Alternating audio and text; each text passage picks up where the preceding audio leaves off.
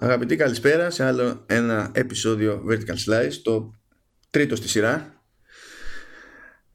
το οποίο είναι λίγο ειδική περίπτωση, γιατί το πιο πιθανό, μισό να τσεκάρουμε λίγο το πρόγραμμα με τα θέματα ή να κάνουμε το τσεκάρουμε. Για τσέκαρε λίγο το πρόγραμμα. Ναι. Νομίζω ότι ναι, έχουμε υπολογίσει ότι θα αφιερώσουμε 1-2 ώρες στο Minecraft. Πολύ ωραία. Τώρα την προηγούμενη εβδομάδα, καλησπέρα και από μένα εδώ μεταξύ, έπαιζα μόνο Minecraft. Δεν ξέρω αν το έχεις καταλάβει. Κοίταξε, λογικά όταν τελείωσες πρέπει όλα σου φαινόντουσαν voxel. Όλα voxel είναι. Ειδικά αυτό το Skybox του Red Dead Redemption είναι ένα voxel. Είναι ένα voxel και 3 pixels στην πραγματικότητα. Ναι, αλλά κοίταξε, πρέπει να το κάνουμε αυτό, να μιλήσουμε 1-2 ώρες για Minecraft, διότι πρέπει να δούμε αν είμαστε σε θέση, αν έχουμε τα φόντα να το καταφέρουμε. Να σου πω κάτι, θα φωνάξω τον ανιψιό μου που είναι 10 χρονών, αυτός ξέρει τι του γίνεται στο Minecraft. Τώρα θες να πεις κάτι για το κοινό του Minecraft, δεν τρέπεσαι καθόλου? Όχι, εσύ, δεν λέω, μιλάω για τη δική μας ανικανότητα. Τα χρόνια περάσανε, η δημιουργικότητα έχει πεθάνει, τελείωσε. Αυτοί είμαστε, για Minecraft δεν είμαστε, το πολύ είμαστε για ένα Red Dead. Εντάξει, έτσι θα το δεχτώ. Κινείται και αργά και πηγαίνει και τα λοιπά. Με πατημένο το χ, ναι, αν και έχει toggle. Δεν ξέρω αν θα έχεις ενημερωθεί, αλλά έχει toggle. Όχι, μήπως είναι easter egg αυτό? Όταν το έκανα, όταν το έβαλα το παιχνίδι, έκανα και όλα αυτά που ήθελε, τα NDA και τα λοιπά, να κρυφτώ από το σύμπαν. Το απίστευτο ήταν ότι η μόνη μου ελπίδα ήταν ότι για πρώτη φορά θα έχει αλλάξει αυτό το πράγμα. Δηλαδή δεν θα έχει να πατάω αυτό το χαμημένο το χ, έτσι, το οποίο τρέχει. Βέβαια ο Χάουζερ έχει πει ότι αυτό το κάνει για πολύ απλούς λόγους, ότι πρέπει να αισθάνεσαι ότι τρέχεις. Λοιπόν, όταν μπήκα μέσα και είδα ότι όχι μόνο δεν το έχει κάνει, αλλά μας έχει τρολάρει στην ουσία και έχει δώσει toggle, το οποίο απλά το πατάς και τρέχει ο χαρακτήρας. Το ξαναπατάς και πηγαίνει βάδιν. Λέω εντάξει, δεν παίζονται τα άτομα εκεί, να είναι καλά τα παιδιά, συγχαρητήρια, θα το καταπιούμε όπως είναι. Εντάξει, αν ήταν να κάνει ένα πράγμα ο Χάουζερ θα ήταν τρολιά. Ναι, ναι, αυτό είναι πραγματικότητα. Ναι, όντως, να ξεκινήσουμε λίγο λοιπόν με το γεγονός κατάστασης. Το Red Dead Redemption κυκλοφόρησε 7 χρόνια μετά από την ιστορία του John Marston, που ήταν ένας από τους σταθμούς της προηγούμενης γενιάς και πιθανά μέσα σίγουρα στα 20 καλύτερα παιχνίδια όλων των εποχών. Οπ, δηλώσεις. Αυτά ευτυχώς που καταγράφονται αυτά. Ευτυχώς. Όχι, ναι, όχι, αμάν. Τέλος πάντων, είναι ένα πάρα πολύ καλό παιχνίδι και το πρώτο. Δεν θέλω να πάρω θέση ακόμη για κάποιον άλλον εποχών. Θα το συζητήσουμε όταν έχουμε κατεβάσει κάποια ουισκάγια. Εντάξει, να σου πω κάτι. Είναι πολλά να συζητηθούν για το Red Dead το 2 και υπάρχουν 2 πράγματα τα οποία έκανε η Rockstar, τα οποία μπορούμε να πούμε κάποια πράγματα. Το πρώτο είναι η διαδραστικότητα του κόσμου, η οποία είναι πραγματικά, φαίνεται απλή στην αρχή. Ξέρεις, ένα κλασικό πραγματάκι το οποίο πλησιάζει ένα χαρακτήρα, θα του κάνεις ένα interaction, θα περάσει, θα σου έχει ναι ή όχι, θα σου απαντήσει κτλ. Αλλά το πώς μπλέκεται αυτό καθώς προχωράει το σενάριο με όλες αυτές τις μικρές ιστορίες, γιατί το πώς αλλάζει ο Arthur φαίνεται και στα side quests και με τους strangers που κάνεις και με αυτά τα μικρά τα interaction. Πραγματικά δεν μπορώ να καταλάβω πώς το έχουν κάνει τόσο πολύπλοκο και είναι σαφώς πολύ πιο εξελιγμένο από τα συστήματα του GTA 5, έτσι. Πολύ πιο εξελιγμένο. Καλά, αυτό μπορώ να το πιστέψω και από συνήθεια, διότι μεταξύ των 2 franchises εξ αρχής μου καθόταν καλύτερα το Red Dead, αλλά αυτό και λόγω προσωπικού κολλήματος. Μου φαίνεται τόσο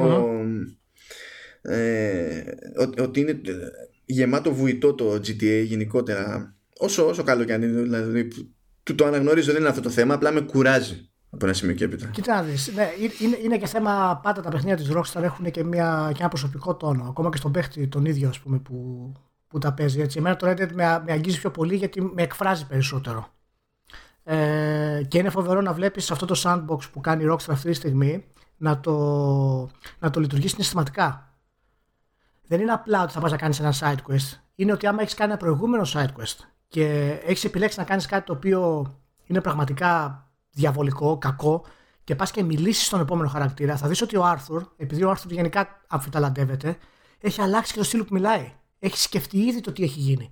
Αυτό το interaction μεταξύ των side quests, έστω και των πιο μικρών, είναι εξωπραγματικό. Ναι, ρε, εσύ, αλλά τα παιχνίδια υποτίθεται ότι πρέπει να είναι fun. Ναι, είναι fun. Είναι fun, πολύ fun. Εντάξει, όταν σκοτώνεις κάποιον, ας πούμε, μπροστά σου και τρέχει να ξεφύγει όλη την οικογένεια, αισθάνεσαι μια δύναμη. Ναι. Είναι fun, είναι fun. Ναι, σωστά. Έχεις αναδίκη. Ναι. Και το δεύτερο είναι ο τεχνικός τομέας γενικά. Είδα και το post που έκανες στο Facebook, το οποίο μόνο που το έκανες μπορείς να φανταστώ τη φάτσα σου. Γιατί όταν κάνεις post ότι είναι native 4K στο Xbox One X, έχω φανταστεί τα μάτια σου, έχουν πεταχτεί έξω. Έχανα περιουσίες. Δηλαδή, όποιος και να μου το έλεγε αυτό σοβαρά, λέω εντάξει, είναι οι κλασικές βλακίες που λένε όλοι ότι ναι, θα τρέχει 4K και στην πράξη καταλαβαίνουμε ότι δεν ισχύει ακριβώς και ότι είναι. Και μετά ισχύει και λες γιατί. Αφού... Δεν κατάλαβα. Είναι όντως 4K. Είναι native 4K. Εντάξει. Στο Xbox One X με σταθερό frame rate. Και η έκθεση του PlayStation 4 του Pro είναι επίσης καταπληκτική.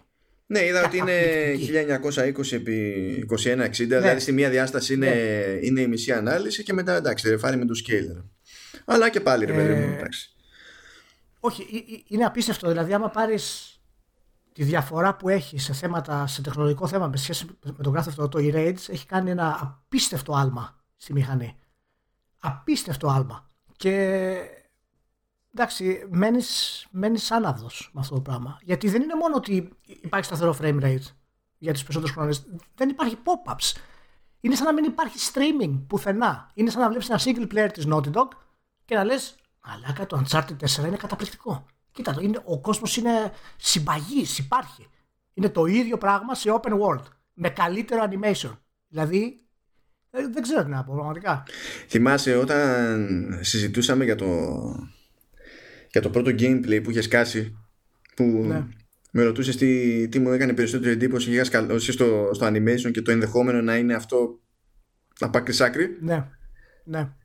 Ναι, εγώ δεν το πίστευα ότι θα είναι αυτό απ' άκρη σ' άκρη, γιατί δεν έχει ξαναγίνει, δεν έχει νόημα. Ούτε και εγώ το είχα δεδομένο. Απλά ξέρεις, αυτό που έβλεπα, αναγκαστικά σκέφτεσαι ότι έτσι και για κάποιο λόγο ισχύει, θα πάθουμε ζημιά και το ξέρεις, το αισθάνεσαι από εκείνη την ώρα.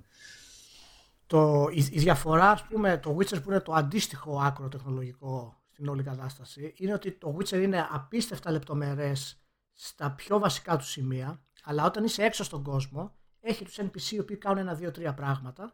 Έτσι, με εξαιρετικό animation, μια χαρά. Αλλά καταλαβαίνεις ότι πρόκειται για έναν open world, ας πούμε. Δεν έχεις πολύ interaction. Εδώ πέρα, όταν κάνεις μια μάχη και σπάς ένα σαλούν και την άλλη μέρα πας στην πόλη και έχουν αρχίσει και το χτίζουνε. Και βλέπεις ότι υπάρχουν οι κύκλοι του animation, ο οποίος άλλος κόβει την τάβλα. Δεν χρειάζεται να το κάνεις αυτό, σαν Rockstar. Είναι ψυχασθενικό αυτό το πράγμα και θα μας οδηγήσει και στο άλλο θέμα που θα πούμε μετά. Εντάξει, μην πέσουμε από τώρα, μετά στο τελείωμα. Όχι, ναι. Απλά θέλω να σου πω ότι είναι, η αιμονή της στη λεπτομέρεια είναι απίστευτη. Το μεγάλο άλλο, όχι πρόβλημα τέλος πάντων, που δημιουργείται θέμα, είναι η όλη κατάσταση του gameplay. Ότι υπάρχει πολλοί κόσμος και 1-2 κριτικοί όπου λένε ότι ο χαρακτήρας δεν πρέπει να κινείται τόσο βαριά. Δεν υπάρχει άμεσος χειρισμός, οι αποστολές είναι πολύ linear. Εντάξει, ειδικά για το πρώτο επιχείρημα, προφανώς δεν έχει συνειδητοποιήσει κανένας ποιο ήταν το στάνταρ, τέλος πάντων, στην κίνηση του κόσμου σε κάτι άλλες εποχές. Ναι. Αυτό είναι το ένα. Και συν τις άλλες, αυτό είναι ακόμη πιο σίγουρο, όλοι αυτοί δεν έχουν πάει ποτέ η καρία. Εγώ να σε ρωτήσω κάτι. Να σου πω εσύ. Λέει ο άλλος ότι είναι πολύ αργό το animation. Είναι φανερό ότι η Rockstar έχει κάνει μια αισθητική επιλογή για αυτό το πράγμα. Έτσι, είναι φανερό αυτό το πράγμα. Γιατί ο χαρακτήρας, όντως σαν χαρακτήρας ο Άρθουρ, είναι βαρύς σαν άνθρωπος. Το βλέπεις όταν παίζει ο χαρακτήρα. Το πώς σηκώνει τον καφέ, το animation, το πώς χαϊδεύει το άλογο του. Έτσι. Γιατί ο άλλος δεν κάνει κριτική και να πει ότι αυτό λειτουργεί ως immersion ή δεν λειτουργεί ως immersion και λέει απλά ότι δεν θα έπρεπε να είναι έτσι. Και περιμένεις να έχει έναν assassin ο οποίος να τρέχει πάνω κάτω και να χοροπηδάει. Γιατί είναι τόσο δύσκολο, πιστεύεις, να καταλάβει ο κριτικός, όχι όλοι τέλος πάντων, αλλά αρκετοί και ο κόσμος αυτή τη διαφορά? Γιατί στη μία περίπτωση αυτό που περιμένεις να κάνεις στην πραγματικότητα και δεν το κάνει είναι να αντιληφθεί το έργο αυτό σαν μια βιόσφαιρα, ενώ στην πραγματικότητα το αντιλαμβάνεται σαν κάτι που έχει φτιαχτεί πρωτίστως για να εξυπηρετεί τον παίκτη. Πιστεύεις αυτό το πράγμα ότι εγώ το βλέπω σαν μειονέκτημα της Rockstar με την έννοια ότι έχει παραμείνει ίδιο πολλά χρόνια, αλλά είναι η πρώτη φορά, γιατί και χαρακτήριζε τον κάθε αυτό το 5 ας πούμε, δεν τους ελέγχεις άνετα, έτσι, αλλά μου αρέσει που υπάρχει πάντα αυτή η εστίαση, ειδικά στα παιχνίδια της Rockstar, έτσι. Ενώ ας πούμε για το ότι ο Sam Fisher κινείται πάρα πολύ αργά δεν τον ενδιαφέρει κανέναν. Λέει φυσικά είναι κατάσκοπος, είναι ηλικιωμένος, πρέπει να κινείται αργά. Και στο ένα περνάει και στο άλλο λέει όχι, ναι, πρέπει να κινείται αργά. Το ένα πουλάει όμως όλη την ώρα εδώ και χρόνια, το άλλο δεν μπορεί να βγάλει παιχνίδι. Δηλαδή ναι, στις δύο περιπτώσεις τα μεγέθη εκείνων που θα επιδοκιμάσουν ή αποδοκιμάσουν έχουν τόσο μεγάλη απόσταση που πάβει να έχει νόημα η σύγκριση της λογικής, ξέρεις, αυτά τα διαφορετικά ουσιαστικά φαινόμενα, ρε παιδί. Ναι, και μου κάνει εντύπωση και στο Eurogamer ιδιαίτερα, ας πούμε, το οποίο το συζητάγαμε και εκτός αέρα, ότι στον κάθε αυτό το 5 έβαλε 9, λέγοντας ότι είναι το καλύτερο video game της σειράς. Στο Red Dead Redemption του βάλε recommended, αλλά λέγοντας ότι το παιχνίδι είναι weak και ο κόσμος απλά είναι καταπληκτικός, ενώ το παιχνίδι είναι βελτιωμένο σχέση με τον κάθε αυτό το 5. Και από την άλλη δεν έχει κάνει recommended στο Horizon Zero Dawn ο ίδιος ο τύπος. Και το οποίο με τρελαίνουν αυτά τα πράγματα. Αυτά τα πράγματα με τρελαίνουν. Δηλαδή, εντάξει, να μην συμφωνείς με τη βαθμολογία μου, ο καθένας συμφωνεί με τη δικιά του, αλλά πρέπει να έχει συνέχεια σε αυτά, στην ιδεολογία με την οποία βαθμολογείς. Ναι, γιατί στην περίπτωση του GTA 5 εντωμεταξύ, όπου γενικά οι παραγωγές με ανοιχτό κόσμο σε όλη τη βιομηχανία ήταν τελείως άλλο στάδιο. Δηλαδή, μετά από εκεί είναι που ξαφνικά μαζευτήκανε κάτι καλά παραδείγματα, πραγματικά καλά παραδείγματα, και σχεδόν το αντιμετωπίζουμε σαν να είναι είδος αντί για διαφορά στην κλίμακα. Αλλά γι' αυτό το λόγο έχουμε φτάσει σε αυτό το σημείο. Δεν μπορείς να λες για το παιχνίδι που έχει καθορίσει αυτό το είδος, εξακολουθεί να είναι το καλύτερο του παράδειγμα, ότι είναι το καλύτερο του παράδειγμα, άρα 9. Δηλαδή υπάρχει ένα θέμα εκεί που τέλος πάντων υπό συνθήκη μπορείς να το κάνεις να λειτουργήσει, αλλά με τη μία υπάρχει ένα πρόβλημα λογικής εκεί. Μετά εντάξει, είναι απλά αστείο στο Red Dead να λες ότι ναι, είναι καλύτερο αλλά ταυτόχρονα είναι χειρότερο. Ναι, μα εμένα αυτό μου κάνει εντύπωση. Και πιάνουμε τώρα το Eurogamer και γιατί είναι το μοναδικό site το οποίο του είπε ότι το gameplay είναι weak, μαζί με το Slan το οποίο του έβαλε 7. Έτσι, και με το GameSpot μπορεί να μην το Slam δεν μετράει. Είναι στο Metacritic, θέλω να πω, με αυτή την έννοια μετράει, ότι ξέρεις, η βαθμολογία του μπαίνει στο μέσο όρο του. Ναι, εντάξει, το Metacritic έχει δώσει το OK και σε site που είναι ενός ατόμου. Ναι, ναι, σίγουρα. Και δεν σου λέω για περιπτώσεις Jimquisition που είχε πρώτα ρεύμα και μετά ήρθε το υπόλοιπο. Λέω για site που είναι το ενός ατόμου από την αρχή, το καλημέρα. Ναι, τέλος πάντων. Ναι. Απλά μου κάνει εντύπωση αυτό το πράγμα, γιατί συζητάγαμε για τις βαθμολογίες γενικότερα στο Facebook κάποια στιγμή και για τα δεκάρια και αν πρέπει να υπάρχει αριθμός κτλ. Εάν δεν έχει συνοχή, δεν έχει νόημα, είτε βάζεις βασμό είτε δεν βάζεις βαθμό. Αν δεν ξέρεις ποια είναι η λογική με την οποία κινείσαι, όταν ακριβώς βάζεις βαθμό, είτε έβαζες μόνο βαθμό και δεν γράφεις ούτε λέξη, είτε έβαζες μόνο κείμενο και δεν έβαζες βαθμό, κατά μία έννοια θα υπήρχε ένα σημείο αναφοράς. Με το που πας να βάλεις το δεύτερο, δηλαδή στο κείμενο βάζεις βαθμολογία, στη βαθμολογία λες ας το εξηγήσω με κείμενο, αν δεν καταφέρνει το ένα να στηρίζει το άλλο, με τη μία έχεις βαρέσει αποτυχία. Γιατί το ζήτημα δεν είναι το τι και πώς, είναι ότι είναι αστείο να καθορίζεις όλη αυτή την πάρα πολύ μικρή αλυσίδα που έχεις να δώσεις στον αναγνώστη ο ίδιος, να είναι όλοι στο χέρι σου και να καταλαβαίνεις οι δύο τις κρίκοι να μην κολλάνε. Να καταλαβαίνεις αυτό το πράγμα. Εγώ καταλαβαίνω και συμφωνώ με τη λογική ότι κοίτα να δεις, ο χειρισμός εμένα δεν μου αρέσει. Θέλω το παιχνίδι να είναι πιο γρήγορο, πιο action, να μην έχω πρόβλημα να περπατήσω ή να τρέξω. Το καταλαβαίνω αυτό ως λογική. Θες να κάνεις κριτική πάνω σε αυτό, κάνε κριτική πάνω σε αυτό, είσαι OK. Αλλά όταν έχεις ήδη βαθμολογήσει ένα παιχνίδι το οποίο είναι χειρότερο με καλύτερο βαθμό, δεν μπορείς να επανέρχεσαι με αυτό το πράγμα. Και πολλά site, επειδή είχαν βάλει 10 στον κάθε αυτό το 5, που είναι στην ουσία τα ίδια συστήματα όσον αφορά στο χειρισμό και στην απόκριση του χαρακτήρα, δεν μπορούν να πάνε λιγότερο. Εξού και το 97 στο Metacritic. Γιατί κατάλαβαν ότι έχει βελτιωθεί το Red Dead Redemption σε αυτό το πράγμα. Και ναι, για τις αποστολές μπορείς να μιλήσεις ότι είναι πολύ linear, δεν είναι sandbox, το καταλαβαίνω, είναι πρόβλημα αυτό. Αλλά πρέπει να πεις, είναι διασκεδαστικές πρώτα. Εάν δεν είναι, τότε θα ρωτήσεις αν λείπει το κομμάτι. Γιατί στην ουσία, ξανά παίρνω το Eurogamer ως παράδειγμα, γιατί είναι αυτό που είχε τα πιο συγκεκριμένα σφάλματα, τα οποία εγώ δεν καταλαβαίνω ιδιαίτερα. Που έλεγε ότι είναι weak το ίδιο το παιχνίδι και τα λοιπά, επειδή δεν χρησιμοποιεί στοιχεία του sandbox κόσμου, χωρίς να αντιλαμβάνεται ότι το παιχνίδι είναι linear. Είναι σαν να λέμε το Last of Us δεν είναι πολύ καλό, γιατί δεν έχει multipath επιλογές σαν το Witcher. Κάπως έτσι, δηλαδή δεν το καταλαβαίνω αυτό το πράγμα. Εσύ έκανες review του Assassin's Creed, έτσι, το οποίο ακολουθεί τη φόρμουλα του Witcher, του έδωσες το βαθμό που του έδωσες, είναι πολύ καλό το παιχνίδι, μπράβο του, συγχαρητήρια. Και είπες ότι παιδιά, αφού μοιάζει τόσο πολύ, σε κάποια πράγματα έχει πρόβλημα, υπάρχουν κάποια προβλήματα στο level gating, έβαλες μια τάξη στη σκέψη σου. Δεν είπες, γιατί δεν έχει περισσότερες επιλογές, όπως έχουν τα RPG, άρα είναι άθλιο. Τι λογική είναι αυτή? Δηλαδή, εξήγησέ μου να καταλάβω. Κοίτας, αυτό που μου λες τώρα για την περίπτωση του Eurogamer, πάλι βασίζεται σε ένα συγκεκριμένο λογικό σφάλμα, λανθασμένη διχοτόμηση τέλος πάντων. Δηλαδή προσπαθεί να ξεχωρίσει, έχει μέσα στο μυαλό του ως κάτι πάρα πολύ συγκεκριμένο το sandbox και θεωρεί μετά ότι αν κάτι φαίνεται να έχει γνωρίσματα sandbox πρέπει να ακολουθεί ακριβώς τους μέχρι τώρα τέλος πάντων αναγνωρισμένους for whatever reason κανόνες. Αντί να δεχτεί ότι το sandbox μπορεί στην τελική να χρησιμοποιείται και ως trick, ως τέχνασμα. Μα αυτό είναι ακριβώς το θέμα, το οποίο είναι σαν να σου λέει, επειδή τώρα δεν ξέρω τι το έχει πιάσει το Eurogamer γενικότερα. Απλά έχει πάθει Gamer Network. Είναι ένα το φαινόμενο, ναι, είναι σύνδρομο συγκεκριμένο αυτό. Ναι. Τέλος πάντων, γενικά αυτά τα επιτεύγματα που έκανε και πάντα όταν βγαίνει στήλος της Rockstar, πάντα θα υπάρχει συζήτηση και για τις βαθμολογίες και να μιλήσουμε για το αν η κριτική παίζει πολύ μεγάλο ρόλο κτλ. Είναι μια πολύ σημαντική κυκλοφορία. Σε θέματα γραφικών κτλ.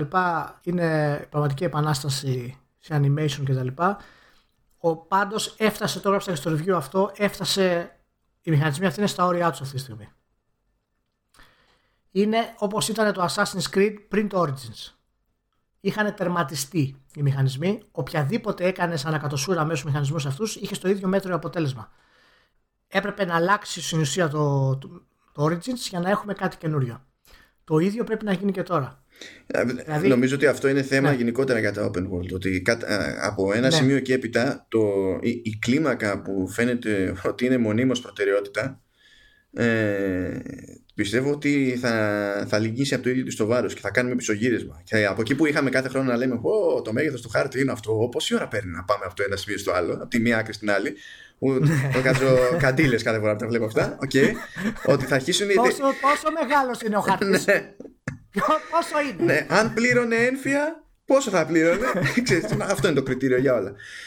Και τέλος πάντων, εγώ πιστεύω ότι κάποια στιγμή θα αρχίσουν και οι publishers να κάνουν γαργάρα, ξέρεις, κάτι εκτάσεις, κάτι τέτοια. Δηλαδή θα το ξεκινήσουν, δεν μπορεί. Και τώρα για την περίπτωση του Assassin's που έλεγες, αν καθίσεις και δεις τη μέτρηση όντως, παιδί μου, για την έκταση, είναι οριακά μεγαλύτερος ο χάρτης από αυτός του Origins, παρότι σου δίνει την εντύπωση ότι είναι πολύ πιο τεράστιο το παιχνίδι, αλλά είναι οριακά. Δηλαδή, αυτό είναι θέμα content, πιστεύεις? Ή θέμα το πως έχουν βάλει το content, το περιεχόμενο πάνω στον κόσμο και το κάνει να φαίνεται πιο μεγάλο. Στην περίπτωση, ως προς τη διαφορά, την άλλη εντύπωση που αφήνει το Odyssey σε σχέση με το Origins είναι και τι είδους περιεχόμενο έχουν, αλλά και πώς το έχουν απλώσει. Το άπλωμα, ας πούμε, στο Origins ήταν χειρότερο από ό,τι είναι στο Odyssey. Αλλά τέλος πάντων, ήταν κάτι που μπορούσες να αγνοήσεις περισσότερο, πιο εύκολα, ρε παιδί μου. Ενώ εδώ δεν μπορείς να τα αγνοήσεις. Υπάρχει κάτι πανέξυπνο στο Red Dead. υπάρχει το λεγόμενο το Honor System. Έτσι. Ναι. Λοιπόν, τα side quest εμφανίζονται και εξαφανίζονται με βάση το Honor System. Δηλαδή, μπορείς να κάνεις κάποια side quest τα οποία είναι όταν έχεις καλό, ότι είσαι καλός, συμπεριφέρεσαι καλά, και κάποια side quest τα οποία όταν είσαι από την άλλη μεριά. Mm. Και αυτά εμφανίζονται δυναμικά. Οπότε τι συμβαίνει? Ο χαρακτήρας σου δείχνει και εμφανισιακά περισσότερο την πορεία του προς τα δύο. Εντάξει, δεν μιλάμε για Mass Effect καταστάσεις τώρα που βγάζει κέρατα και τα μάτια κοκκινίζουν και μπουρδες, αλλά το στυλ του είναι διαφορετικό. Mm. Το πώς μιλάει έχει αλλάξει. Έχουν κάνει δηλαδή διπλές παραγωγές στην ομιλία και στο performance, μόνο και μόνο για να δημιουργηθεί η αίσθηση του παίχτη ότι το honor system έχει βαρύτητα. Αυτές οι λεπτομέρειες είναι εξωγήινες. Ναι, ναι, ναι. Εξωγήινες, και μόνο η Rockstar έχει τους πόρους, οικονομικούς πόρους να το κάνει αυτό. Μόνο. Δεν υπάρχει καμία άλλη εταιρεία στο κόσμο. Καλά, νομίζω ότι το ζήτημα δεν είναι η οικονομική πόρη σε αυτή την περίπτωση, γιατί κάτι ανάλογο. Τώρα μιλάμε για τη βασική ιδέα, έτσι. Το ίδιο πράγμα έχει δοκιμάσει να κάνει και η Ubisoft στην περίπτωση του Odyssey. Αλλά όσο εκεί που στραβώνει, πιο πολύ πείθομαι, τέλος πάντων, έχοντας συζητήσει και λίγο για αυτό πιο συγκεκριμένα, πιο πολύ πείθομαι ότι φταίει πρωτίστως η προσέγγιση παρά το budget. Ενώ η Rockstar βαράει φρίκι ότι αποφασίσαμε ότι αυτό πρέπει να γίνει έτσι και το αποτέλεσμα να είναι αυτό. Θα ψοφήσουμε εδώ μέχρι να γίνει. Ναι, όχι. Απλά θέλω να πω ότι αν το απλώσεις αυτό, γιατί για να γίνει αυτό που κάνει η Rockstar με το Red Dead Redemption χρειάζεται χρόνο. Ναι, δεν μπορεί να το κάνεις αυτό σε 2 χρόνια του που έκανε το Odyssey, ας πούμε. Άρα όσο τραβάει ο χρόνος της ανάπτυξης, τόσο μεγαλώνει και το κόστος. Από αυτή την έννοια το λέω. Γιατί και η Ubisoft φυσικά λεφτά έχει, ρε παιδί μου, για να το κάνει. Αλλά η αιμονή της Rockstar για να το καταφέρει αυτό το πράγμα σε τόσες λεπτομέρειες είναι πραγματικά κάτι. Δεν ξέρω, μπράβο τους δηλαδή κτλ. Το οποίο, εντάξει, μας πάει στο άλλο θέμα. Δεν ξέρω αν θες να μπούμε λίγο στα εργασιακά. Εντάξει, είναι από το μπράβο τους, πάμε στο χαρά στο κουράγιο τους και κάτι τέτοια. Έτσι, το φέρνουμε λίγο. Ναι. Έβλεπα στο Facebook σήμερα που συζητάγαμε λίγο για το θέμα. Έκανε πως το Παύλος από το Internet για το κείμενο του Eurogamer που ανέβασε. Που, εντάξει, δεν είναι μόνο του Eurogamer. Είχαν ανέβει και το Κοτάκου, είχε ανεβάσει ένα εξαιρετικό κείμενο πριν κυκλοφορήσει το Red Dead, όχι μετά για να κάνει γιορτή όπως έκανε το Eurogamer. Εντάξει, σε αυτή την περίπτωση πάντως δεν θα το κακίσω το Eurogamer από την άποψη ότι ωφελείται αυτή η χρονική στιγμή. Βασικά είναι ωφέλιμη διότι εξασφαλίζει την καλύτερη δυνατή ανάδειξη του συγκεκριμένου φαινομένου. Ναι. Απλά επειδή το Eurogamer δεν είναι το παλιό Eurogamer, έχω μία ένσταση για το αν όντως το κάνει για αυτό το λόγο αυτή τη φορά. Ως προς αυτό, ναι, μπορώ να το δεχτώ άνετρα. Υπό αυτή την έννοια το λέω. Αλλά γενικά, ναι, και έλεγε ήδη και κάποια παιδιά τα οποία δεν ξέρουν ακριβώς τι συμβαίνει στη βιομηχανία γενικά. Και ετοιμάζω ένα θέμα για το ρηχείο για αυτό το πράγμα. Προσπαθώ να μαζέψω δηλαδή πληροφορίες συγκεκριμένες, γιατί ναι, μεν βλέπεις τα κείμενα του Eurogamer και του Κοτάκου κτλ. Αλλά κανένας δεν εξηγεί όπου έχει ξεκινήσει αυτή η κουλτούρα. Ότι αυτή ξεκίνησε από το 80 και το 90 στην πραγματικότητα. Και ότι έχουν μάθει να λειτουργούν έτσι. Δεν είναι απλά και μόνο οι κακές εταιρείες που εκμεταλλεύονται. Όχι, είναι το στάνταρ τους. Έτσι. Είναι ποτισμένοι με αυτό το πράγμα. Και για να αλλάξει αυτό το πράγμα χρειάζεται να αλλάξει νοοτροπία. Και δεν ξεκίνησε αυτή η νοοτροπία από το gaming. Αυτό είναι πρόβλημα γενικά του τομέα της πληροφορικής. Ναι, που το κληρονόμησε το gaming, γιατί προφανώς πατάει πάνω στην διαβασική πραγματικότητα. Αυτό ισχύει και από τα πρώτα mainframes που άρχισαν να δημιουργούνται, ας πούμε, έτσι, και στους πρώτους υπολογιστές ισχύει αυτό το πράγμα. Μιλάμε για καθημερινά 12 ώρα μέχρι να μπορέσουν να βγουν. Είτε είναι το πρώτο chip, είτε είναι το πρώτο motherboard κτλ. Μα γι' αυτό και τώρα έχουν λυγίσει και στο software, γιατί πάλι είναι άλλη μια περίπτωση όπου ισχύει αυτό που είπες. Δεν είναι απλά από οι κακές εταιρείες ή οι άπλιστες εταιρείες. Δεν είναι περίεργο που πάρα πολλά πράγματα σε software περνάνε σιγά σιγά σε συνδρομητικό μοντέλο, διότι έπρεπε να δουλεύει ο άλλος για χρόνια με την ελπίδα ξαφνικά να πουλήσει τα κέρατά του ώστε να βγάλει την επένδυση, και πολλοί πηγαίνανε για φούντο έτσι και πιέζονταν πάρα πολύ, καίγονταν Και στην ουσία βγαίνανε όχι μόνο για οικονομικούς λόγους εκτός της αγοράς. Ενώ τώρα με αυτόν τον τρόπο προσπαθεί να έχει ο άλλος μια σταθερότητα τέλος πάντων στη ροή της ημέρας του και να μπορεί να εξηγεί και στον εαυτό του ότι θα αναλάβει έναν όγκο δουλειάς τέλος πάντων και θα ακολουθήσει αυτή τη γραμμή. Που αυτό λείπει τελείως από το gaming, δεν υφίσταται. Το γεγονός λοιπόν στη βιομηχανία είναι ότι οι περισσότερες εταιρείες χρησιμοποιούν υπερορίες εξοδοτικές, ακόμα και μικρές εταιρείες. Απλά στις μικρότερες εταιρείες, ας πούμε μικρομεσαίες, υπάρχει ακόμα το πάθος και έτσι δεν υπάρχει πολύ μεγάλο πρόβλημα. Αλλά για τις μεγάλες εταιρείες που το κάνουν αυτό, είναι πολύ δύσκολο να υπάρξει μια ισορροπία. Πρώτον, δεν υπάρχουν κανένα σωματείο που να μιλάει ενιαία για όσους εργάζονται στη βιομηχανία. Είναι μπάτες, χίλια λέστε. Σ' αρέσει να το κάνεις αυτό, αγόρι μου? Ναι, υπέγραψε. Άμα δεν σ' αρέσει, καλό ταξίδι. Και αποτελέσματα έχουμε σαν αυτά που έλεγε, που συμβαίνουν στη Rockstar, που δεν είναι καινούργια πράγματα. Έτσι. Απίστευτες ώρες υπερορίας, ύπνος στο γραφείο από κάτω κτλ. Το περίεργο σε αυτό που θέλω να μου πεις και εσύ τη γνώμη σου αυτό το πράγμα είναι ότι πρώτον η ESA, που είναι υπεύθυνη και για το εμπορικό κομμάτι της βιομηχανίας κτλ., δεν έχει αποδεχθεί επισήμως ότι υπάρχει πρόβλημα. Και μάλιστα με δηλώσεις που έκανε τον Ιούλιο ο πρόεδρος ο Γκάλαχερ, είπε ότι έχουμε, λέει, κάποια παράπονα, αλλά επειδή λέει η μισθή στη βιομηχανία είναι τόσο υψηλή. Ούτε αυτό ισχύει, εντάξει. Ούτε αυτό ισχύει, έτσι. Έχουμε πολύ χαμηλό exit strategy. Δηλαδή, γιατί μπορεί να σου λέει ο άλλος. Άρα σημαίνει ότι, ναι, ο κόσμος σου λέει στην ουσία ότι εντάξει, ικανοποιείται εν τέλει. Καλά, αυτό για τους μισθούς είναι καραγκιόζη και μεγάλο. Διότι το ότι είναι ένας Αμερικανός προγράμμερ και παίρνει 60.000 το χρόνο, μπορεί να ακούγεται φαντασμαγορικό, αλλά τα 60.000 το χρόνο στην Αμερική δεν είναι σαν 60.000 ευρώ στην Ελλάδα. Αυτό είναι το ένα. Όχι. Έτσι, δεν είναι... Όχι. Και προφανώς δεν είναι σαν 60.000 ευρώ στην Νορβηγία που είσαι εσύ. Όχι. Και... δεν ζεις. Ναι. Και σε κάθε περίπτωση, όταν συνειδητοποιήσεις τι σούζα έχεις να βαρέσεις, για να φτάσεις σε αυτό το νούμερο, συνειδητοποιείς ότι σε χωράει να συζητήσεις το αν αξίζει τον κόπο ή όχι. Και μου κάνει εντύπωση γιατί αυτό το δηλώνει τον Ιούλιο.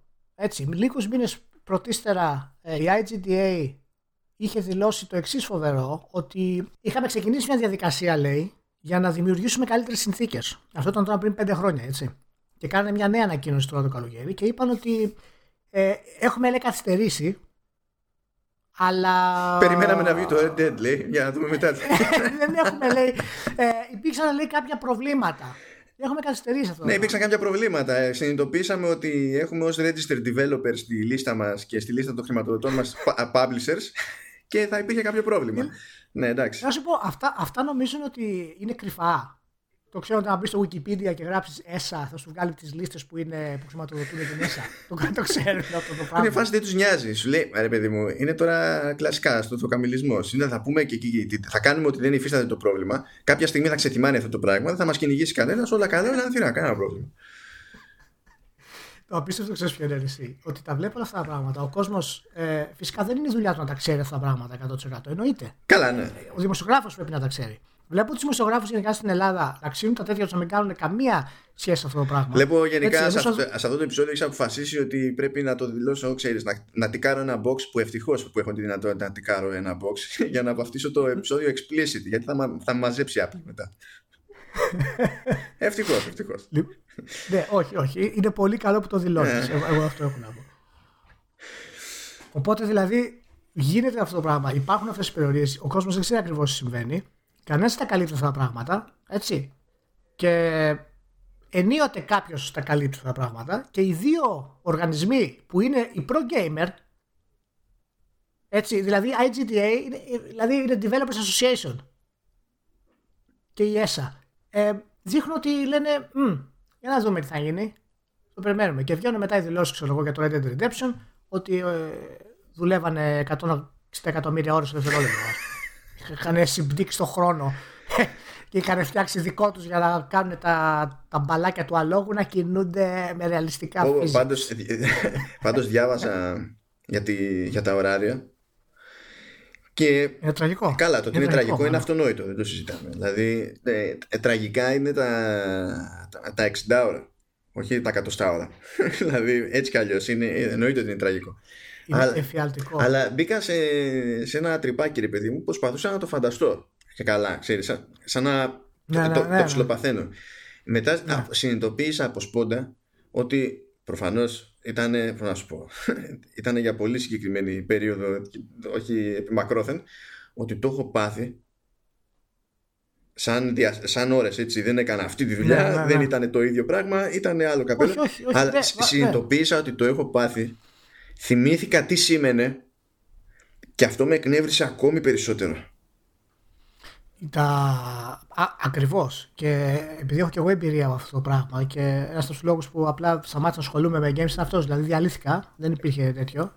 Μιλάμε αυτοί οι άνθρωποι όμως, αναφέρει, και δεν μιλάμε μόνο για την Rockstar, έτσι. Προφανώς. Η Telltale είχε τα ίδια προβλήματα. Η Ubisoft έχει τα ίδια προβλήματα. Και η CD Projekt είχε τα ίδια προβλήματα. Μετά τους έδωσε όμως πάρα πολλά bonus και στρώσανε, ηρεμήσανε λίγο. Εντάξει. Αλλά λοιπόν, το πρόβλημα είναι δύο είναι τα προβλήματα. Έτσι, γιατί οι εταιρείες οι οποίες είναι υποτίθεται pro-gamer να προστατεύσουν τη βιομηχανία και τους developers δεν έχουν κάνει τα απαραίτητα βήματα να προχωρήσουν. Έτσι, και γιατί στην ουσία οι ίδιοι οι developers το μόνο που έχουν καταφέρει αυτή τη στιγμή είναι να κάνουν το Game Workers Unite. Είναι ένα site το οποίο μπορείτε να μπείτε μέσα, να δείτε τις δηλώσεις των developers. Είναι η πρώτη μαζική κινητοποίηση των developers ως εργαζόμενοι στη βιομηχανία. Γιατί πιστεύεις ότι υπάρχει αυτό το πράγμα από τα επίσημα σωματεία? Είναι απλά και μόνο θέμα χρημάτων? Καλά, τώρα, όλο αυτό είναι γελία ερώτηση, γιατί δεν έχει ελπίδα. Είναι τόσο πολύ σύνθετο που δεν είναι. Πρέπει να τη βγάλουμε, δεν γίνεται. Ναι, πρέπει να τη βγάλουμε. Απλά στην προσπάθεια απλά θα αποτύχουμε. Αυτό θέλω να πω. Ναι, διότι...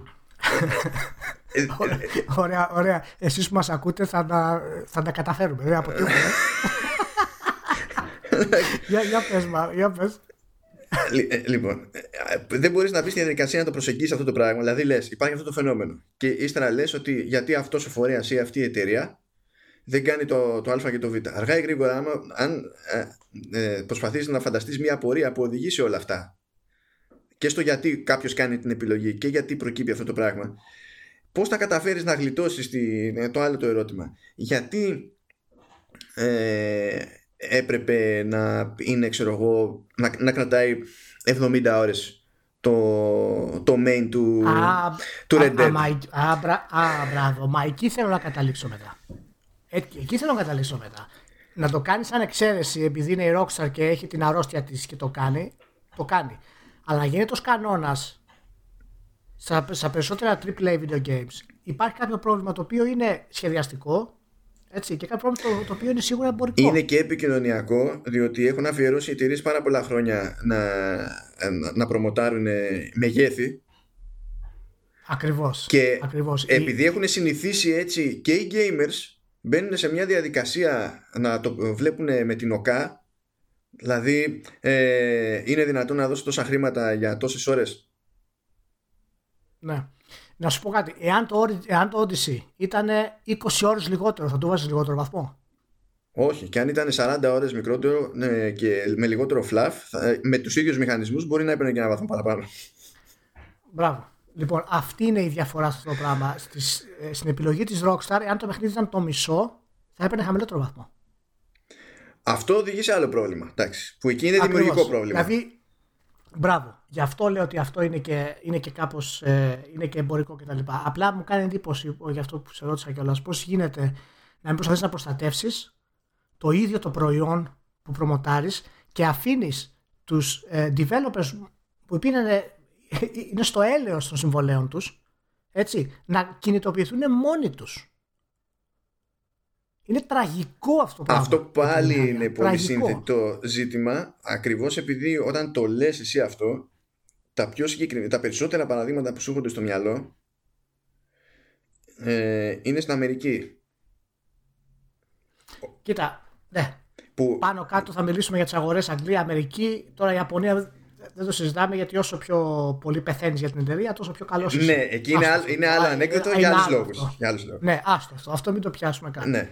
Αλλά γενικότερα για τις μηχανίες της Αμερικής. Το baseline στην Αμερική ως προς το εργατικό δίκαιο είναι τέτοιο που στην Ευρώπη δεν το κατανοούμε. Δηλαδή είναι τέτοια η απόσταση που αντίστοιχα οι Αμερικανοί θεωρούν ότι εδώ είμαστε σοσιαλιστές όλοι, εννοώντας μέσα στο μυαλό τους ότι είμαστε κομμουνιστές. Δηλαδή ξέρεις, υπάρχει τρελή απόσταση στη σκέψη. Υπάρχει και, για να συνδέσω και αυτό που είπες πριν, το περιοκάς του gameplay, ότι 80 ώρες gameplay, στήσει, τούμπανο, έπος, απίστευτο. Έλα, αφού θέλω να μην το τικάρω το μποξάκι. Ρε εσύ περίμενε, δεν είναι τώρα αυτό είναι σωματική λειτουργία αυτή, δεν είναι τώρα, δεν λέμε κάτι το οποίο είναι φυσικό αυτό το πράγμα. Ρε γαμώτο.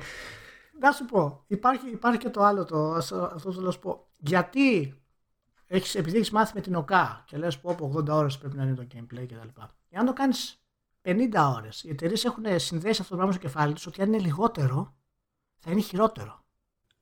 Καλά. Και σύνοτι να το βγάλουν σε 2 χρόνια. Δεν ξέρω αν το πιστεύουν. Το πουλάνε το concept αυτό, το πουλάνε. Το αν το πιστεύουν είναι, πουλάνε, έτσι, δεν είναι άλλο καπέλο. Το θέμα είναι ότι αυτό πρέπει να αλλάξει. Γιατί υπάρχει και το παράπονο ότι ξέρεις, δεν έχουν χρήματα πλέον να τα βγάλουν αυτά. Ναι, και φυσικά σε τι οδηγεί αυτό το πράγμα, ότι κάνουν 1 δισεκατομμύριο βλακίες μετά για να τσαντήσουν όλο τον κόσμο μέχρι να κάνει τελείως implode όλο το σύμπαν. Ναι, παραπονιέσαι ότι το single player game δεν φέρνει αρκετά λεφτά και ο τρόπος για να το αντιμετωπίσεις αυτό το πρόβλημα είναι να πληρώσεις παραπάνω χρήματα για να κάνουν υπερορίες. Δηλαδή είναι χάος αυτό το πράγμα. Ναι. Πρόσεξε όμως. Βγαίνει το Call of Duty. Ναι. Σου λέει δεν έχω single player φέτος. Άσε το τι ήταν το single player κάθε χρόνο. Έτσι. Και μόνο που δεν έχει single player σημαίνει ότι έχει κλειτώσει λεφτά από mock-up. Έχει κλειτώσει λεφτά για ηθοποιούς. Ηθοποιούς. Σκηνοθέτες. Editors. Όλα αυτά τα έχει κλειτώσει. Τα έχει κλειτώσει τελείως. Και αυτό το γεγονός λοιπόν συνδυάζεται με τη μίλια νικής 70, τουλάχιστον εδώ στην Ελλάδα, 69 συγγνώμη. Και, 69 μάλλον. Ναι. 69. Και πρόσεξε, άμα θέλεις το επιπλέον περιεχόμενο, είναι υποχρεωτικό να πάρεις το season pass. Δεν μπορείς να το πάρεις κομμάτι-κομμάτι. Δηλαδή ή δέχεσαι ότι θα το πληρώσεις όλο και θα το πάρεις όλο, ή δεν έχει εναλλακτική. Ναι, και δεν γίνεται χαμός.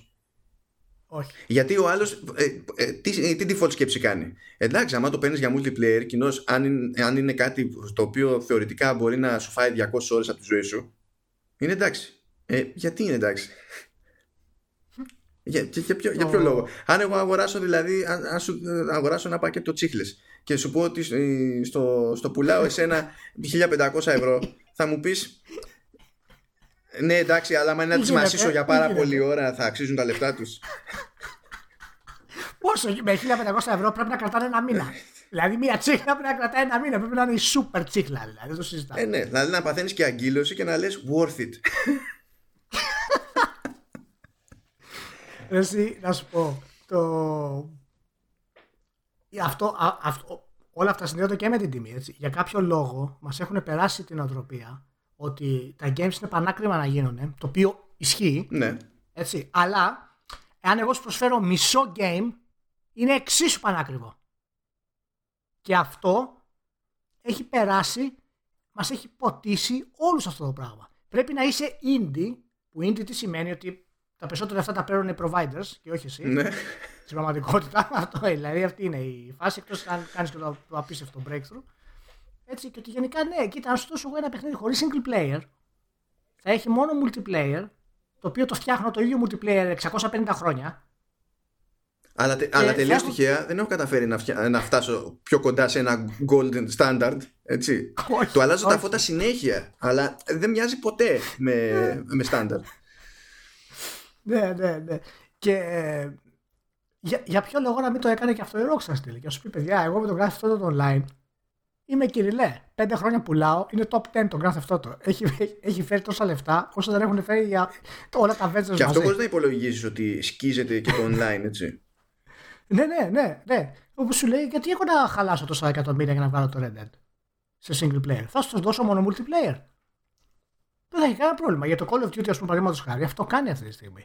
Και αυτό θα καταλήξει να κάνει. Σιγά μην ξανασχοληθεί με single player το Call of Duty μετά από αυτή τη κυκλοφορία. Δεν υπάρχει περίπτωση. Βρε, ας κάνει ό,τι θέλει, αλλά τουλάχιστον να μην δουλευόμαστε. Μεταξύ μας, έστω. Αυτό. Και από τη μία, εντάξει, οι δημοσιογράφοι πρέπει να δείξουμε αυτά τα θέματα περισσότερο, να τα βγάλουμε μπροστά, να ξυπνήσουμε λίγο, ρε παιδί μου, κι εμείς. Το κοινό, τι πρέπει να κάνει. Το κοινό... Υπάρχει κάποια στάση που πρέπει να τηρήσει σε τέτοιες καταστάσεις. Το κοινό, καλό είναι να προσπαθήσει να δει πώς είναι η ζωή του χωρίς το FIFA Ultimate Team. Να καταλάβει δηλαδή ότι υπάρχει και bright side. Πού τα βρίσκονται τα λεφτά, ρε, εσύ. Δεν ξέρω. Πού τα βρίσκονται όλα τα λεφτά και παίζουν Ultimate Team. Θα με τρελάνουν. Δεν ξέρω, δεν με νοιάζει. Δηλαδή, οκ, αλλά ας κάνουν ένα πείραμα έτσι, να δουν πώς είναι η ζωή τους χωρίς το FIFA Ultimate Team. Και έτσι θα πετύχουν δύο πράγματα. Θα συνειδητοποιήσουν ότι λειτουργεί. Πρόσεξε, θα ηθικολογείς τώρα. Πρόσεξε τι θα πεις. Θα πω λειτουργεί. Δεν λέω είναι καλύτερο, είναι χειρότερο. Λειτουργεί. Αυτό είναι το ένα. Στο δεύτερο, μπορείς να πεις ότι και ηθικολόγο. Έτσι. Και έστω θα κάνουν την EA να τσιτωθεί λίγο. Θα πει όχι. Αυτό είναι σίγουρο. Αυτό είναι σίγουρο. Θα ξυπνήσει κάποιος στην EA και θα πει δηλαδή τώρα για να ξαναπιάσουμε τον ίδιο τζίρο πρέπει να πειράξουμε όντως το base game. Εν τω μεταξύ, ήδη η EA φοβάται πάρα πολύ για την πορεία της, έτσι θυμάσαι. Γιατί το Battlefield το καημένο έπρεπε να πάρει τόσα πολλά DLC και extra και monetization και loot box και τα λοιπά, γιατί δεν είχε λεφτά να βγει.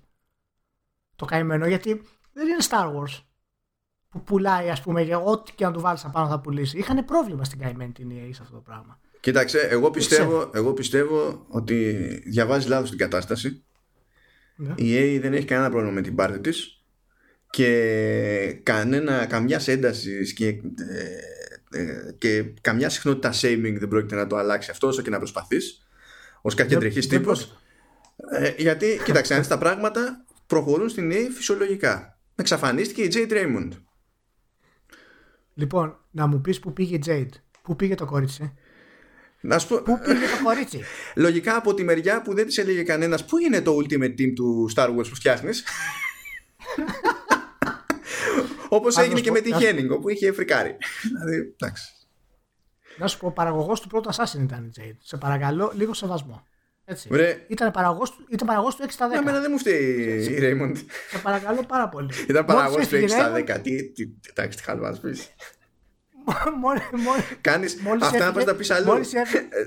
Όχι, εκεί που δεν θα θυμούνται. Και ήδη δεν ήταν μπροστά όταν έπαιρνες μάτι Assassin's και λύγιζες. Το μικρόφωνο λιώνει. Δεν καταλαβαίνω τι λες.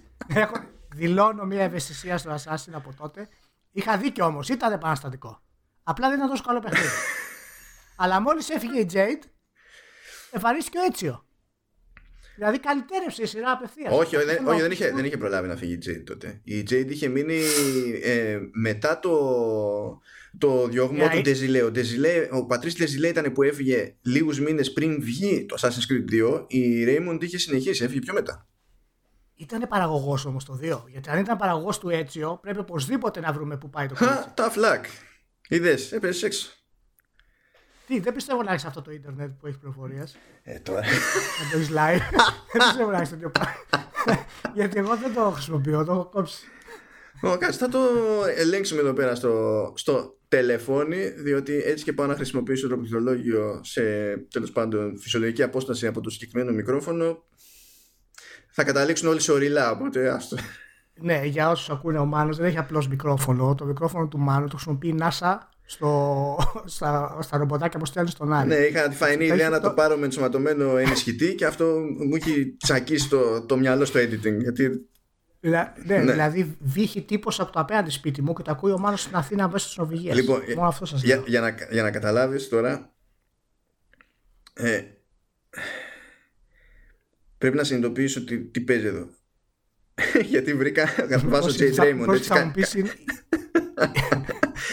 Κάνω search. Κάνω search Jade Raymond. Πρώτο αποτέλεσμα. JadePavlaRaymond.com. Λες μπορεί να είναι το προσωπικό. Βλέπεις τον υπότιτλο. The official unofficial site. να σου πω, έχει φωτογραφίες τι από την κοπέλα. Ναι, πρόσεξε. Για κάποιο λόγο έχει ένα μπάνερ στα αριστερά διαφημιστικό με το Uncharted 4.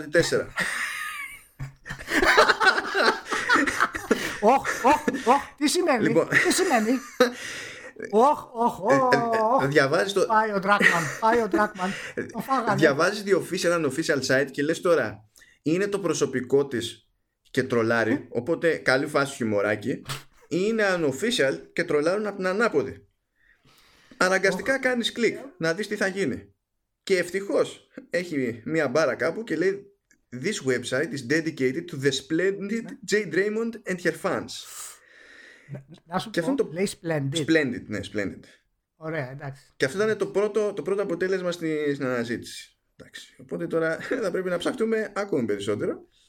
Όχι, μην ψάχνεις άλλο περισσότερο, Παναγία μου, γιατί από Splendid δεν ξέρω τι θα δεν έχει, βασικά δεν έχει... Ούτε εγώ θυμόμουν να έχει αποδοθεί κάτι, αλλά τώρα το βλέπω, ρε παιδί μου, ότι δεν έχει παίξει καθόλου πληροφορία για το αν πάει κάπου και πού. Γιατί έτσι κι αλλιώς αυτό είναι πολύ πρόσφατο. Ναι. Δηλαδή έφυγε από την EA... Ναι, τουλάχιστον ανακοινώθηκε ότι έφυγε από την EA στις 22 Οκτωβρίου, δεν είναι δηλαδή κάτι μέρες. Ναι, ναι, όχι, όχι, είναι πρόσφατο, απλά... Είναι περίεργο λίγο, δεν ξέρω που θα πάει το κορίτσι, θα δούμε. Κοίταξε, ήταν στην ομάδα που, με τη Χένινγκ, έτσι, πήρε πόδι η Χένινγκ, πήρε πόδι και η Raymond, σε καλή μας μεριά. Όχι, πάντως πλάκα-πλάκα, εντάξει, είναι σωστή στη δουλειά της, δεν έχει κάνει τις μεγάλες επιτυχίες, αλλά ήταν υπεύθυνη για τα Assassin's Creed αρχικά και αυτό είναι φυσιογραφικό της, δεν αλλάζει με τίποτα. Καλά, ναι, εννοείται. Και χρειαζόμαστε οπωσδήποτε περισσότερες γυναίκες σε αυτό το κομμάτι. Στο σχεδιασμός και στη σκηνοθεσία. Εγώ πιο πολύ απορώ με το γιατί πήγε στην EA. Που αυτό είναι πάρα πολύ εύκολο. Όποιος και να πει, άρχισα να συνεργάζομαι με την EA, αυτή η ομάδα. Με τη μία αρχίζουμε και γελάμε μεταξύ μας. Εντάξει, γιατί περιμένουμε να δούμε τι ώρα θα είναι όταν θα καταρρεύσει το πράγμα. Και, εντάξει. Να σας ρωτήσω κάτι τελευταίο. Το κοινό, γενικά, ο κόσμος κτλ. Έχουν ηθική υποχρέωση να αντισταθούν με κάποιο τρόπο στις εταιρείες αυτές? Αυτό είναι σαν να ρωτάς αν έχουν συγκεκριμένη ηθική υποχρέωση να ακολουθήσουν δεξιά ή αριστερή δικαιολογία. Με δικαιολογία λέω. Ναι, ιδεολογία, τέλος πάντων. Ναι, όχι, να σου πω κάτι. Είναι περισσότερο η άποψη ότι αυτό που θα πονέσει περισσότερο απ' όλα είναι οι πωλήσεις. Η έλλειψη πωλήσεων. Δηλαδή, αν πεις ότι εγώ δεν αγοράζω το παιχνίδι αυτό και η εταιρεία θα υποφέρει, ας πούμε, μπορεί να την εκβιάσω εμέσως να αλλάξει τον τρόπο της. Αλλά όταν λέω ηθικά, εννοώ έχει νόημα για τους gamers να πάρουν θέση για αυτό το πράγμα. Αυτό είναι το θέμα. Κοίταξε, νομίζω ότι είναι απολύτως φυσιολογικό να πει κάποιος ότι νοιάζομαι σε τέτοιο επίπεδο ώστε να κάνω τον κόπο να πάρω θέση. Και το ίδιο λογικό είναι να πει κάποιος ότι εγώ ασχολούμαι με το αποτέλεσμα, δεν θέλω να αναρωτηθώ παραπέρα, δεν είναι δικό μου θέμα. Τώρα, μπορείς να το συζητήσεις αυτό σε διάφορα επίπεδα όσο θέλεις, αλλά δεν κάνει λιγότερο άκυρη, δεν σου λέω σωστή λανθασμένη, δεν κάνει λιγότερο άκυρη, λιγότερο έγκυρη τη μία ή την άλλη τοποθέτηση, πιστεύω.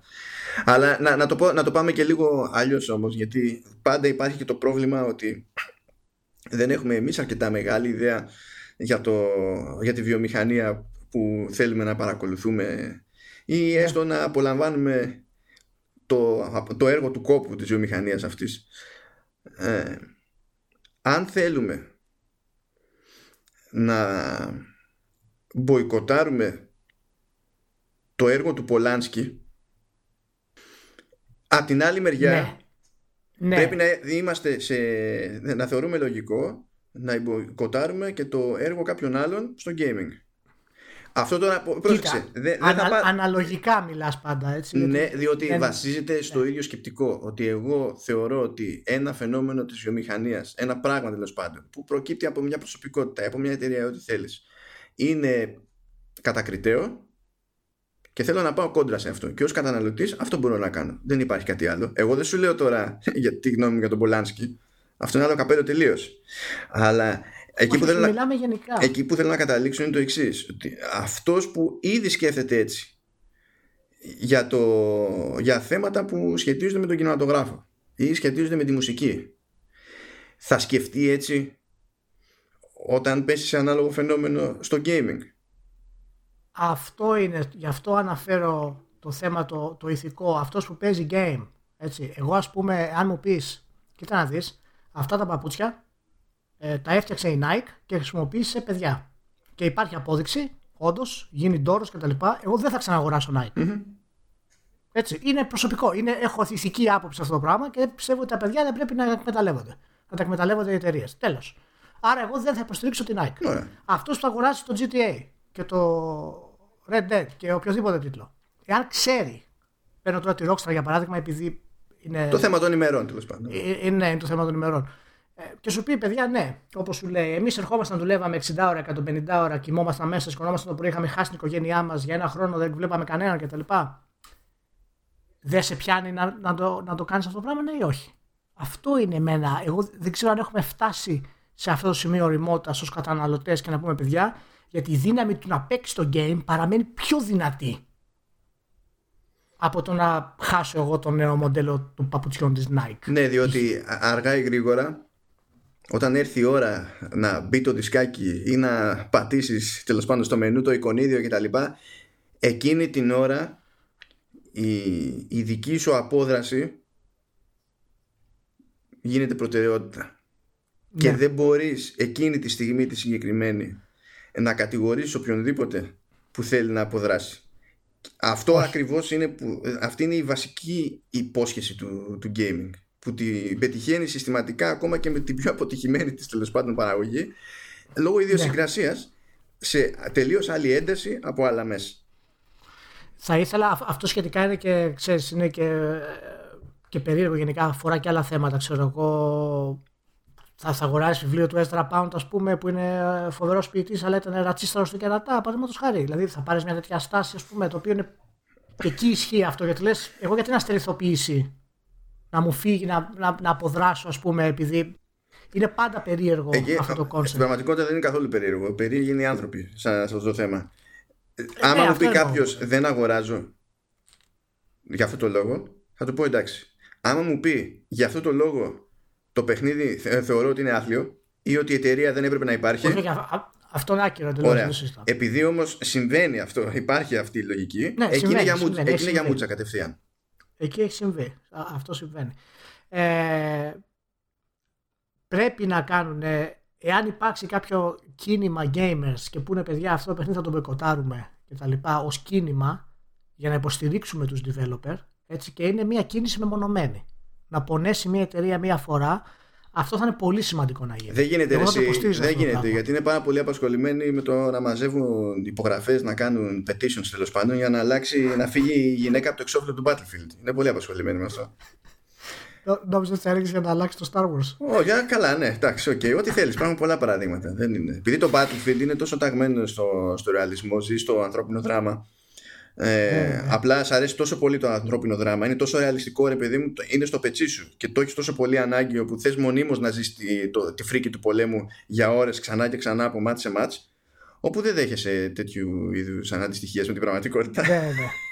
Κοίτα, πάντως είμαστε πολύ ευάλωτοι ως καταναλωτές σε αυτό το πράγμα. Πολύ ευάλωτοι στην ανάγκη μας να δούμε το επόμενο παιχνίδι, και αυτό δημιουργεί πολλαπλά προβλήματα σε διάφορα στάδια. Να ξαναπούμε μία φορά. Όσοι μας ακούνε, μπείτε στο gameworkersunite.org. Καλά, να δείτε το πρώτο κίνημα. Μη σας απασχολεί. Κανονικά θα βάλω link στη σημείωση. Θα φαίνεται και στο post. Θα φαίνεται και στις εφαρμογές που χρησιμοποιεί ο καθένας για να παίξει το επεισόδιο. Ναι. Οπότε εκεί θα είναι, μην αγχώνεστε. Οπωσδήποτε. Κάντε το post στο Facebook, στο YouTube, δεν ξέρω τι θα κάνετε. Να μπορέσουμε να το προωθήσουμε αυτό το πράγμα περισσότερο, να καταλάβουμε ακριβώς τι συμβαίνει με τους developers. Σου έχω ένα δωράκι εδώ, η αγαπημένη εταιρεία η Bethesda. Είναι λατρεμένη εταιρεία η Bethesda για σένα, ναι, και για μένα. Δηλαδή. Ναι, εντάξει. Η beta έχει ξεκινήσει του Fallout 76. Δεν ξέρω αν σου έπεσε στο νου, το έμαθα τώρα σήμερα, πριν λίγο δηλαδή στην ουσία. Ναι, πρώτα απ' όλα ήταν να είχε ξεκινήσει νωρίτερα για το Xbox. Δεν καταφέραν ούτε αυτό. Εννοείται υπήρχε συμφωνία.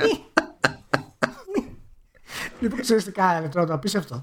Έτσι, ξεκίνησε η beta, αλλά δεν μπορείς να μπεις, λέει, δεν είναι εύκολο να μπεις, γιατί οι servers δεν λειτουργούν συνέχεια. Έτσι, είναι beta στην beta. Καλά, αυτό δεν είναι αδιανόητο. για τέτοιου είδους παιχνίδι, με αυτούς τους μηχανισμούς. Όμως, αν συνειδητοποιήσεις πότε υποτίθεται ότι βγαίνει το παιχνίδι, τότε είναι αδιανόητο. τότε παρά είναι φοβό. Πάντως, η Bethesda που είναι η πρωταθλήτρια στις άθλιες κυκλοφορίες. Εντάξει, εγώ δεν θα ήμουν τόσο κακός. Εντάξει, δεν είναι η πρωταθλήτρια. Είναι μέσα στο top 5. Καλύτερα έτσι. Κοίτα, εγώ το μεγάλο πρόβλημα που έχω. Είναι η πρωταθλήτρια της χρονιάς όταν κυκλοφορεί. Πώς συμβαίνει αυτό? Εντάξει, καλά το πας. Εγώ έχω πρόβλημα με την πολιτική της για το θέμα των κριτικών. Και όχι επειδή και καλά εμείς είμαστε κριτικοί και το παίρνουμε προσωπικά, αλλά επειδή είναι κακό για τον καταναλωτή ξεκάθαρα. Και ακόμη και τώρα που έχει κάνει πισωγύρισμα σε αυτό το θέμα και το έκανε στα μουλοχτά κιόλας, σήκωσε κι άλλο τον αμανέ, διότι φρόντισε να το κάνει ειρωνευόμενοι σε κάθε βήμα το ότι είναι στάνταρ πως όλοι θα παραπονιούνται όλη την ώρα για τα 3 εκατομμύρια bugs σε οποιοδήποτε παιχνίδι βγάζει η Bethesda. Ναι, πάντως για να μην την κατηγορούμε συνέχεια την Bethesda, έτσι, μας ενημέρωσε το παιχνίδι που θα βγει θα έχει πάρα πολλά bugs. Αυτό το ότι έγινε τόρος με αυτό, έκανε δήλωση. Το ότι έγινε τόρος με αυτό δεν είναι ρεζιλίκι της Bethesda, είναι ρεζιλίκι δικό μας. Διότι όταν βγαίνει κάποιος και σου λέει θα έχω beta και θα έχει bugs και εσύ συμπλονίζεσαι, εσύ έχεις το πρόβλημα. Το πρόβλημα ξέρεις ποιο είναι? Δεν είναι μόνο αυτό. Δεν είναι ότι είπε ότι η beta θα έχει bugs. Είπε ότι γενικά η κυκλοφορία της θα έχει bugs. Και να μην περιμένετε, να είστε ενημερωμένοι δηλαδή στην ουσία, ότι το παιχνίδι θα είναι γεμάτο bugs όταν βγει. Δηλαδή πρώτον, το ξέρουμε ότι θα έχει bugs γιατί είναι Bethesda. Ναι. Το ξέρουμε ότι θα έχει bugs γιατί είναι MMO. Το ξέρουμε ότι θα έχει bugs γιατί έχετε κάνει τώρα beta και η κυκλοφορία του δεν απέχει. Δεν έχετε κάνει early access. Με άλλα λόγια, το παιχνίδι θα είναι άθλιο από θέμα bugs κτλ. Δηλαδή, μην βγαίνεις να μας πεις αυτό το πράγμα. Πάρε λίγο το χρόνο σου παραπάνω. Μα πρόσεξε. Κάνε ένα early access. Πρόσεξε. Εγώ δεν πιάνω αυτή τη δήλωση ως ενδεικτική του μεγέθους του προβλήματος. Πιάνω αυτή τη δήλωση ως κάτι ακόμη χειρότερο. Ξεκινώντας η ίδια αυτή την κουβέντα, συνειδητά προσπαθεί να αφαιρέσει την πρωτοβουλία ακριβώς για αυτή την κουβέντα από κοινό και κριτικούς. Αυτό είναι ξεκινάει τον τόρο μόνη της επίτηδες και το έκανε και στην παρουσίαση της E3. Γι' αυτό λέω ότι αυτό το κάνει ειρωνευόμενη σε κάθε βήμα. Και γι' αυτό βιδώνω. Επειδή έχει πάρει ένα ελάττωμά της και αντί να μην μιλάει γι' αυτό, έστω, ή να προσπαθεί να πείσει ότι προτίθεται να κάνει κάτι γι' αυτό, ακόμη και αν πει ότι δεν ξέρω πότε θα έχω αποτέλεσμα, γιατί προφανώς πρέπει να αλλάξω εσωτερικές διαδικασίες, πρέπει να αλλάξω πράγματα. Okay. Αντί να κάνει αυτό το πράγμα, το πατάει πάνω του για να προσπαθήσει να σε βγάλει παράξενο, τον παράξενο της υπόθεσης. Και αυτό είναι το πρόβλημα και γιατί ήθελα να μιλήσουμε λίγο για την Bethesda για αυτό το πράγμα, γιατί πολλά παιχνίδια έχουν bugs, πολλά παιχνίδια έχουν προβλήματα όταν βγαίνουν, ιδιαίτερα όταν μιλάμε για μεγέθη, έτσι. Αλλά η Bethesda το έχει κάνει αυτό το πράγμα, έτσι, πλέον ως τρόπο για να αποφύγει το κόστος ανάπτυξης που χρειάζεται για να κάνει σωστό testing. Γιατί αυτό δεν ξεκινάει με το Fallout 76. Το Skyrim ακόμα και τώρα θες community patch για να το παίξεις σωστά. Το καταλαβαίνεις? Εδώ έγινε, ακόμα και τώρα. Το τελευταίο port που έγινε στο Switch τόσα χρόνια μετά και έχει παλιά bugs. Ναι, αυτό τι σημαίνει? Αυτό σημαίνει ότι η εταιρεία τα αφήνει αυτά τα πράγματα επίτηδες, έτσι, γιατί ξέρει ότι η κοινότητα θα τα βελτιώσει αυτά τα πράγματα και τέλος. Και τώρα το κάνει ακόμα και σε online παιχνίδι. Στο online παιχνίδι όμως θα πληρώνεις εσύ για να παίζεις? Είναι free? Είναι one-off? Τι είναι? Γιατί σκέψου να σου βγάλει το παιχνίδι. Καλά, στην περίπτωση της κονσόλας δεν έχεις επιλογή. Προφανώς. Ναι. Προφανώς. Έτσι. Θα είναι δηλαδή έτσι το παιχνίδι. Δεν θα μπορείς να της πεις τίποτα για να σου πει «Α, εγώ σου είπα ότι έχει πρόβλημα το παιχνίδι». Θα πληρώνεις να έχεις access στο παιχνίδι και θα είναι γεμάτο bugs, τα οποία θα περιμένεις ένας ιός ξέρει πότε θα φτιαχτούν. Ισχύει αυτό που λες, ότι κάνει αυτό το preemptive strike που λέμε. Ισχύει αυτό που λες. Και αυτό είναι εμένα που με βγάζει από τα ρούχα μου για την Bethesda. Είναι... Τώρα δυστυχώς έκανα μια χειρότερη σκέψη ακόμα. Δώσε. Αν είσαι η Bethesda και η κάθε Bethesda και έχεις δει επί σειρά ετών ότι έχεις αυτό το πρόβλημα και στο χρεώνουνε, γιατί δεν μπορώ να πιστέψω ότι κάποιος αισθάνεται super περήφανος που έχει συστηματικά αυτό το πρόβλημα. Μπορεί να θέλει να τη σκαπουλάρει, μπορεί να θέλει να μην χάσει κι άλλο χρόνο μέχρι την κυκλοφορία ενός παιχνιδιού γιατί χρειάζεται να παρουσιάσει έσοδα, ξέρω εγώ. Μπορεί να το σκέφτεται ψιλοπερίεργα και από την άλλη άποψη, ότι η Bethesda είναι εξαίρεση. Αν και νομίζω κάπου έδωσε μερίδιο πάλι, νομίζω ότι οριακά εξακολουθεί να είναι παρά το μέγεθός της ιδιόκτητη και όχι εισηγημένη, που είναι πολύ κουφή περίπτωση για τη βιομηχανία. Είναι κουφή περίπτωση και δεν έχει αναπτυχθεί στο επίπεδο που θα περίμενε κανείς με την επιτυχία που έχει. Η CD Projekt, ας πούμε, έχει περισσότερο κόσμο αυτή τη στιγμή και είναι στην ουσία εταιρεία 10 χρόνων, 15 χρονών, με 3 παιχνίδια. Δεν είναι Bethesda δηλαδή σε θέμα οικονομικό. Ναι. Αλλά έχουν κρατήσει αυτό το πράγμα που λες και το έχουν κάνει μοντέλο όμως. Το έχουν κάνει μοντέλο γιατί είναι φθηνότερο να πουλήσεις τρέλα σε κάποιο επίπεδο, ειδικά αν έχεις φτάσει σε ένα επίπεδο, σε μια φάση όπου πουλάς τον αυτόματο. Ναι, σε αυτό το επίπεδο, ναι. Είναι σαν την EA που λέει, παιδιά, έχουμε φοβερές βελτιώσεις στο AI φέτος στο FIFA. Χαμός, ναι, κοίτα, τουλάχιστον η Bethesda κουράζει λίγο το μυαλό της, που και που έχει κάτι ιδέες, δηλαδή, τις προκοπές. Ας δείτε τι γίνεται στην πράξη, ενώ η EA ούτε καν. Αλλά η χειρότερη σκέψη που έλεγα πιο πριν, πες ότι στην αρχή ήσουν πιο μικρή εταιρεία, έχεις μεγαλύτερο άγχος για την επιβίωσή σου, για το αν θα εξαγοραστείς κτλ. Πες ότι το έχεις δει λίγο σταυροφορία, δεν θες να εξαγοραστείς, οπότε προσπαθείς να μεγαλώσεις απότομα και ξέρεις ότι αυτό φέρνει ένα σύνολο προβλημάτων μαζί του, τέλος πάντων. Μεγαλώνεις. Βλέπεις ότι είσαι σε ένα σημείο που σου παρέχει κάποια ασφάλεια. Δηλαδή θα βγει Doom, δεν αναρωτιέσαι να πουλήσεις. Θα πουλήσεις, εφόσον πέτυχες δηλαδή το να πιάσεις τον πυρήνα, όντως, γιατί δεν είναι ότι δεν τους κόβει. Τους κόβει, ξέρουν τι κάνουν. Προφανώς. Εφόσον έχεις καταφέρει να πιάνεις το πνεύμα που πρέπει, ώστε αυτό το πνεύμα να μεταφράζεται, αυτή η ευστοχία στο πνεύμα να μεταφράζεται σε μια εμπορική ασφάλεια, αν σε αυτό το σημείο συνεχίζεις και αντιμετωπίζεις το κοινό ως τέστερς, αντί να αφιερώσεις χρήμα και χρόνο για να πας ένα βήμα παραπέρα την κατάσταση πριν πεις ωραία κυκλοφορώ το παιχνίδι, ναι, αφήνεις το χώρο, συγγνώμη γιατί είναι λίγο, τραβάει πολύ η σκέψη, ναι, αλλά είναι, ναι, λίγο περίεργη.